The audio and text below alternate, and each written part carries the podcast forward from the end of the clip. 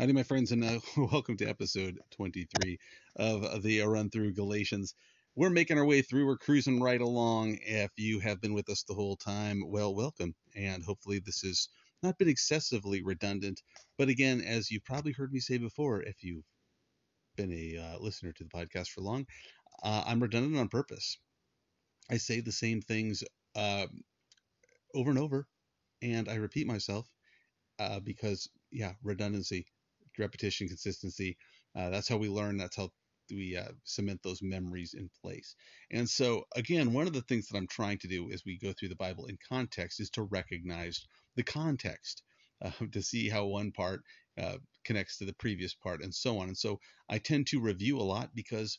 Uh, one of the problems with listening for 10 minutes a day every day is you it's really easy to lose the flow it's really easy to lose the context uh, this would happen to me oftentimes in my own study when I'd be studying and I would read something and then I'd pick up the next day where I left off, I would oftentimes forget what I read the day before and, or preaching, you know, what was I, what did I preach on last week? And, you know, I need to make sure that, that, um, this week fits in with last week as far as uh, the verse by verse kind of stuff that we might be talking about.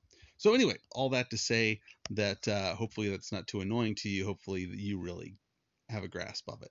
Yeah, hopefully, uh, by this point, you have a really a strong grasp on the fact that Paul is writing to the Galatians about his concern for them because they are departing from the truth and they have believed the lies of those or the false teaching of those who have come and said you need to come under the law of Moses, you need to be circumcised, uh, etc., in order to be a Christian. And Paul has been making the arguments extensively uh, against those. And last time we talked about how he uh, he mentioned that you know when a child is living in his father's house, he doesn't differ much from a slave. He doesn't rule his own life. He is under the the rule of others. Um, and yet, a time comes when his father says, "You're no longer my child. You're a man now." And so then he uh, his life changes. And so he's comparing that to us before Jesus and after Jesus. So uh, anyway, he ended last time talking about, you know, in verse 7, he says, Therefore, you are no longer a slave, but a son, and if a son, then an heir of God through Christ. And and I mentioned at the end like how we still sometimes long for the old slave life. And sometimes it's those things that we used to do, those old sins that that sometimes we look back fondly at. You know, like the the people of Israel when they left Egypt and they're wandering the wilderness. There were those times where they complained against Moses and they said the funniest stuff because they would say, "Oh, we were back in Egypt where we had onions to eat." You know, and they totally were forgetting about being slaves and they were forgetting about the suffering. They were just remembering the pleasant things. And I think, wow, the, they must have really not liked the desert if they were longing for the old days of onions. But anyway, that to be said, we're going to pick up in verse 8, and Paul is going to share his concerns about them and the things that are drawing them away. So let's hit verse 8.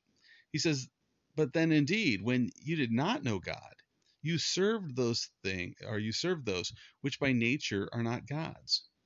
But now, after you've known God, or rather are known by God, how is it that you turn again to the weak and beggarly elements, to which you desire again to be in bondage?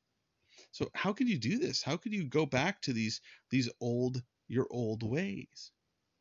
Now, what are the old ways? Well, I think what he's talking about here, uh, in particular, are are religious ideas, right? The, the religious practices, those things that people do that make them feel like they're right with God. You know, I read recently about a a well-known Hollywood actor, and it was talking about how how devout he is in his Christianity. And I and I right away I remember reading it going, well, that's odd because he's in some really raunchy movies. I mean, that's kind of how he he made some of his his you know he came to to celebrity was through some some raunchy stuff. Well, some of it, uh, some of his uh, his uh, his devotion came later, but still he makes some movies that are kind of, you know, well, yeah, just yuck, you know. Anyway, as I was reading it, I came to find that when it says he's devout in his Christianity, he's a devout Catholic and he attends uh, mass every day before going off to work. And he said some really strange things, like he hopes that God understands, you know, his blasphemy and such because it's his job or whatever. Like, dude, you know. But here's the thing: it's those practices that make people feel better. It makes people feel like, hey, I'm doing, uh, yeah, I'm doing, I'm doing it right. You know, it's it's like so many people that. Uh, and I'm sure you've heard this before, those people that are Sunday Christians, right? They go and they sit in church on Sunday, and then Monday they're back to doing whatever they were doing before. I used to have a, a business where I bought and sold a lot of things, and uh, during my my business, I was having a, a difficult time with one person in particular. Now the deal was going through on on Facebook, and when I looked at the person's Facebook profile, it said that they were uh, going to school to be a worship leader uh, in a in church, and and so I contacted them and I said, hey, you know, I'm I'm also a Christian, and I I just wanted to tell you that the way that you've been operating your your business, if I was not a Christian and I saw this, this would be kind of a black spot on the face of Christians, you know, because I don't remember the exact situation was. It was something like we made a we made a trade and and the item that I sent him he he didn't like and so he wanted uh he I, I, anyway it was something where he was not going to pay me or wasn't going to give me the item that that we had agreed upon and um and he responded back to me that he keeps his Christianity and his business separate. And I thought, well, how strange is that? You know, how strange is that that you can keep those two things separate? But if you're doing one as a religious exercise, right, as a temp, a, a way to fend off feelings of guilt, to give yourselves the yourself the the feeling that hey, I'm doing things right. I'm I'm, I'm good because I'm I'm putting in my time. I'm doing the right rituals. You know, I've I've taken uh, I've I've done my my religious duty of the day, whatever. So um, anyway, that's kind of what he's talking about, right? He says, um, "Why are you going? Why are you turning back to the weak and be- beggarly elements, to which you desire again to be in bondage?" And he goes on. He says, "You observe days and months and seasons and years." So you know again he's he's talking about these religious observations that they used to hold to um, probably as pagans uh, before. And so he says i'm afraid for you lest you lest i have labored in, in vain.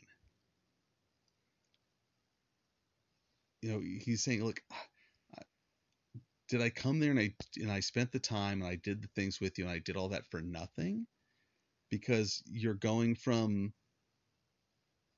empty pagan practices to a law that enslaves you. The law is not getting you, is not saving you. The law is just showing you your need for a savior. You're rejecting the savior to go back to the law.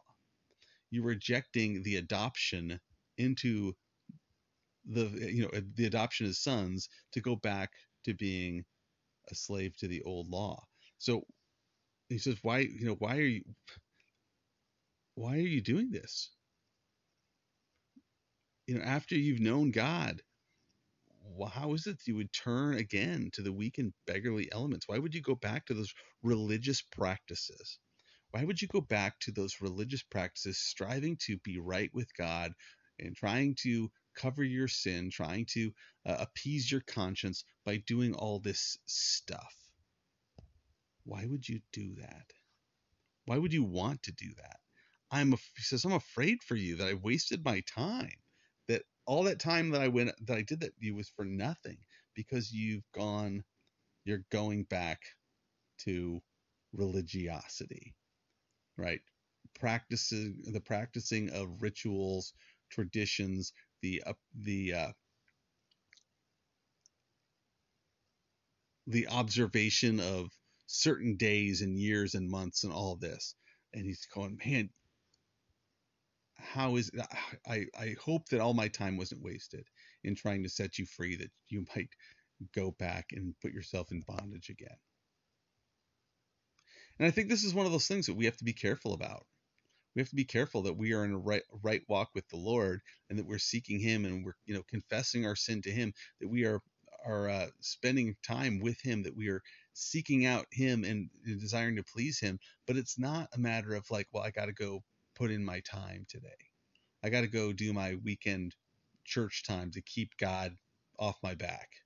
You know i've got to go oh i've got to go do my christmas and easter uh, attendance because i got to get you know make sure like i get i get god off my case and i can appease him for a little while longer you know or or or maybe it's just the idea of hey i want people to see you know that I'm doing these things. You know, my my pastor used to tell a story years ago uh, about a woman that he knew that had gone deaf, and she would still come to church every week even though she couldn't hear anything.